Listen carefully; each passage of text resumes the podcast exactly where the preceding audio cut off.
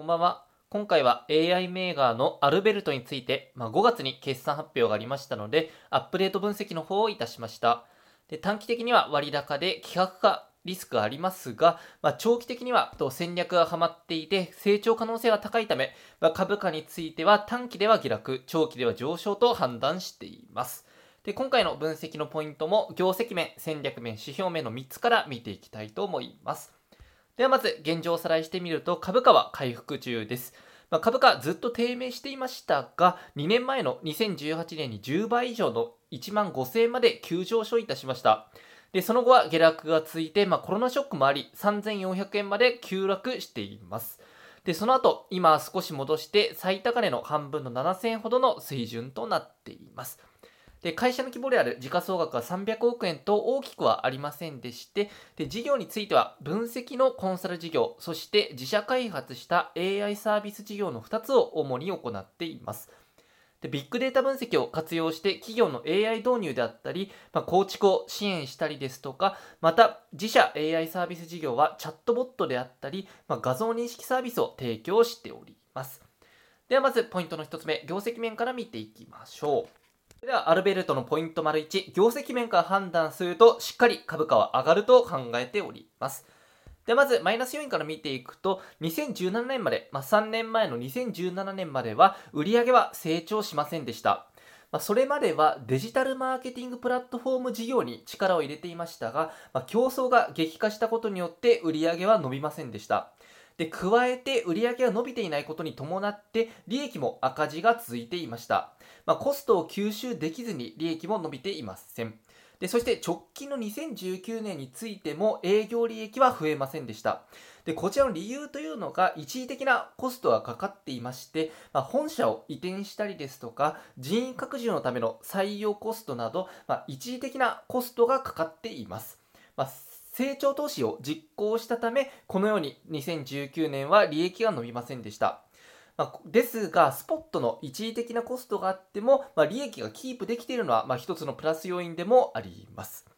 でそして昨年2019年については、まあ、実は計画未達成で終わっています。まあ、計画では売上24億、営業利益3.6億の計画立てていましたが、実際蓋を開けてみると売上23億、営業利益1.9億と未達成で終わっています。まあ、今走っている2020年の計画についても、まあ、未達成で終わってしまう可能性は、まあ、あると考えられます。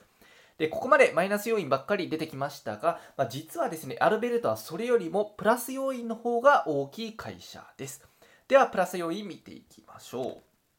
アルベルトのプラス要因見ていくと、まあ、売上は2年連続で大幅に増加しています。で、こちら売上が増えた理由としては、まず戦略の転換が挙げられます。まあ、2年前、2018年に戦略を変更して、マーケティングシステム事業からデータ分析事業へシフトしています。そして理由の2つ目が専門人材を増やしていることです。まあ、専門人材を75名から154名へ倍に増やしていまして、まあ、生産能力が増えたため売り上げもしっかり増えてきました。でここで重要なのが、まあ、生産能力の拡大が売上に直結しているので、まあ、事業自体のニーズはあると考えられます。でそして理由の3つ目が複数企業との連携を進めていることです。まあ、他社との資本提携を含む連携を進めることによって、まあ、売上が拡大する可能性を増やしています。でこちらの戦略については、まあ、今後の売上増加にもつながるので、まあ、最も大きなプラス要因であると考えております。でそして売上の次は利益面見てみると2018年にしっかりと黒字化を達成いたしました、まあ、戦略を転換した1年目から売上が増えてかつ黒字化と成果が出たのはとても大きいですまあ、狙った戦略で成果を出せるのであれば、まあ、今後も売上利益ともに増加する可能性は高いと考えられます。でこちら利益が黒字化した理由としては売上増加によるコストの吸収が挙げられます。まあ、専門人材のコストが増えても利益が改善していましてでそしてアルベルトのやっているとデータ分析事業のまデータサイエンティストはま大学卒業したものではなくて大学院卒業の修士が中心ですですが、これ人件費は高いと想定されますが、こちらのコストもしっかり吸収できているので、まあ、プラス要因となります。でそして専門人材の稼働率今現在75%でしてこちら稼働率に余裕があるので今後利益率が下がる可能性は低いと考えていますでそして今走っている2020年は計画が、まあ、成長が続くということで売上はプラス24%そして営業利益はプラス50%の計画を立てているため、まあ、大きな成長が続くことは、まあ、こちらプラス要因となってきますまあ、ただし、2019年の計画は未達成であったため、まあ、業績の進捗状況には注意が必要です。で、ここまでマイナス要因、プラス要因見てきましたが、まあ、業績面の結果としては、まあ、転換した戦略がはまって、しっかりと業績の成果が出ています。そのため、今後も成長可能性は高いと考えて、業績から考えると、まあ、株価は上がると判断いたしました。では続いてアルベルトのポイント2つ目、まあ、戦略面から判断するとこちらについても株価は上がると考えております。でまずプラス要因から見てみると強みの1つ目は専門人材と専門ノウハウです。まあ、全社員数186名のうち、まあ、8割はデータ分析を行うデータサイエンティストになります。でその成果が大手企業との提携に現れていて、まあ、信頼されていると推測できます。でそしてその強みの2つ目、複数企業との連携を進めていまして、複数企業との連携することによって安定成長を実現しようとしています。で複数企業と連携したグループを作ってでその中で革新を推進していくそういった戦略をとっていましてこのグループのプロジェクトが今後進んでいけばアルベルトの売り上げもしっかりと伸びていくため、まあ、売り上げをしっかりと下支えする戦略であると考えています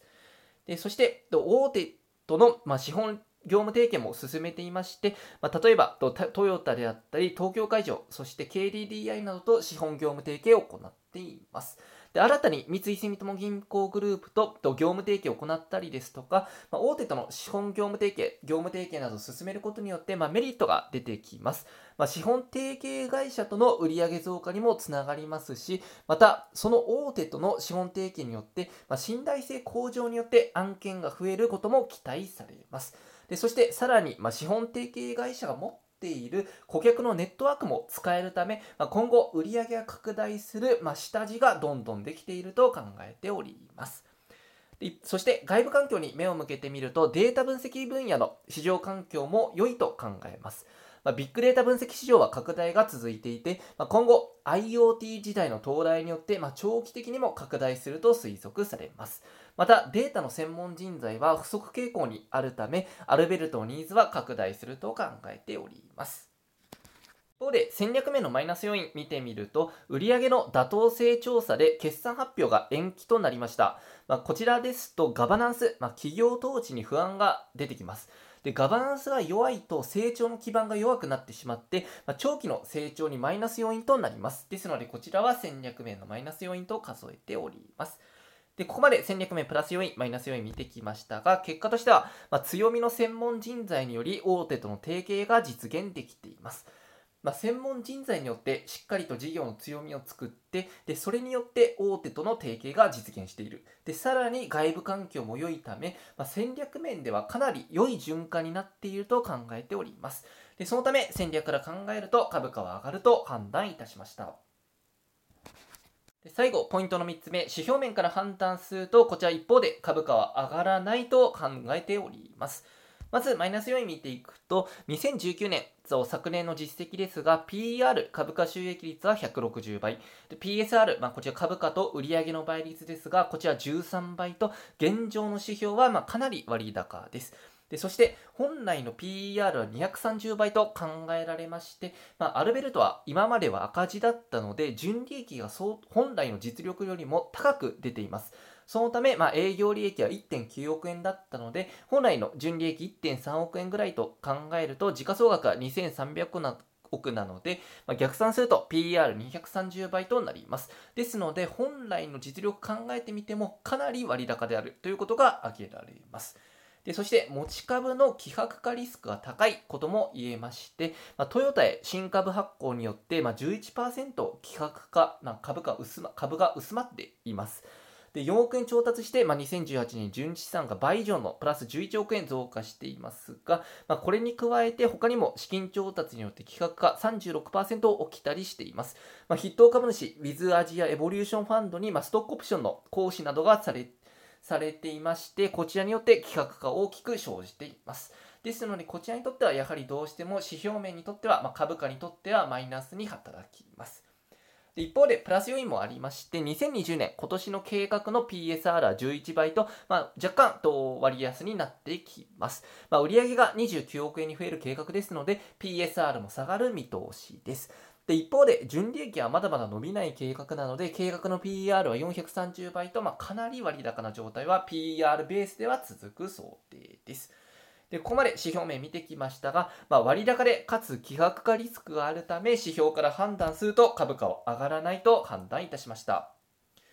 でここまで分析結果見てきましたが、まあ、短期としてはどうしても割高感、そして希薄化リスクがあります。ですが長期で考えると戦略が現在ハマっていて、かつ売上の成長可能性、成長が続く可能性は高いと考えられるため、まあ、株価については割高感が重りになって短期では下落、そして長期ではしっかりと上昇していくと判断しています。はい、とここまでご覧いただきましてありがとうございました。またぜひともチャンネル登録いただきましたらとても嬉しいです。でまたくれぐれも投資につきましては自己責任でお願いいたします。ありがとうございました。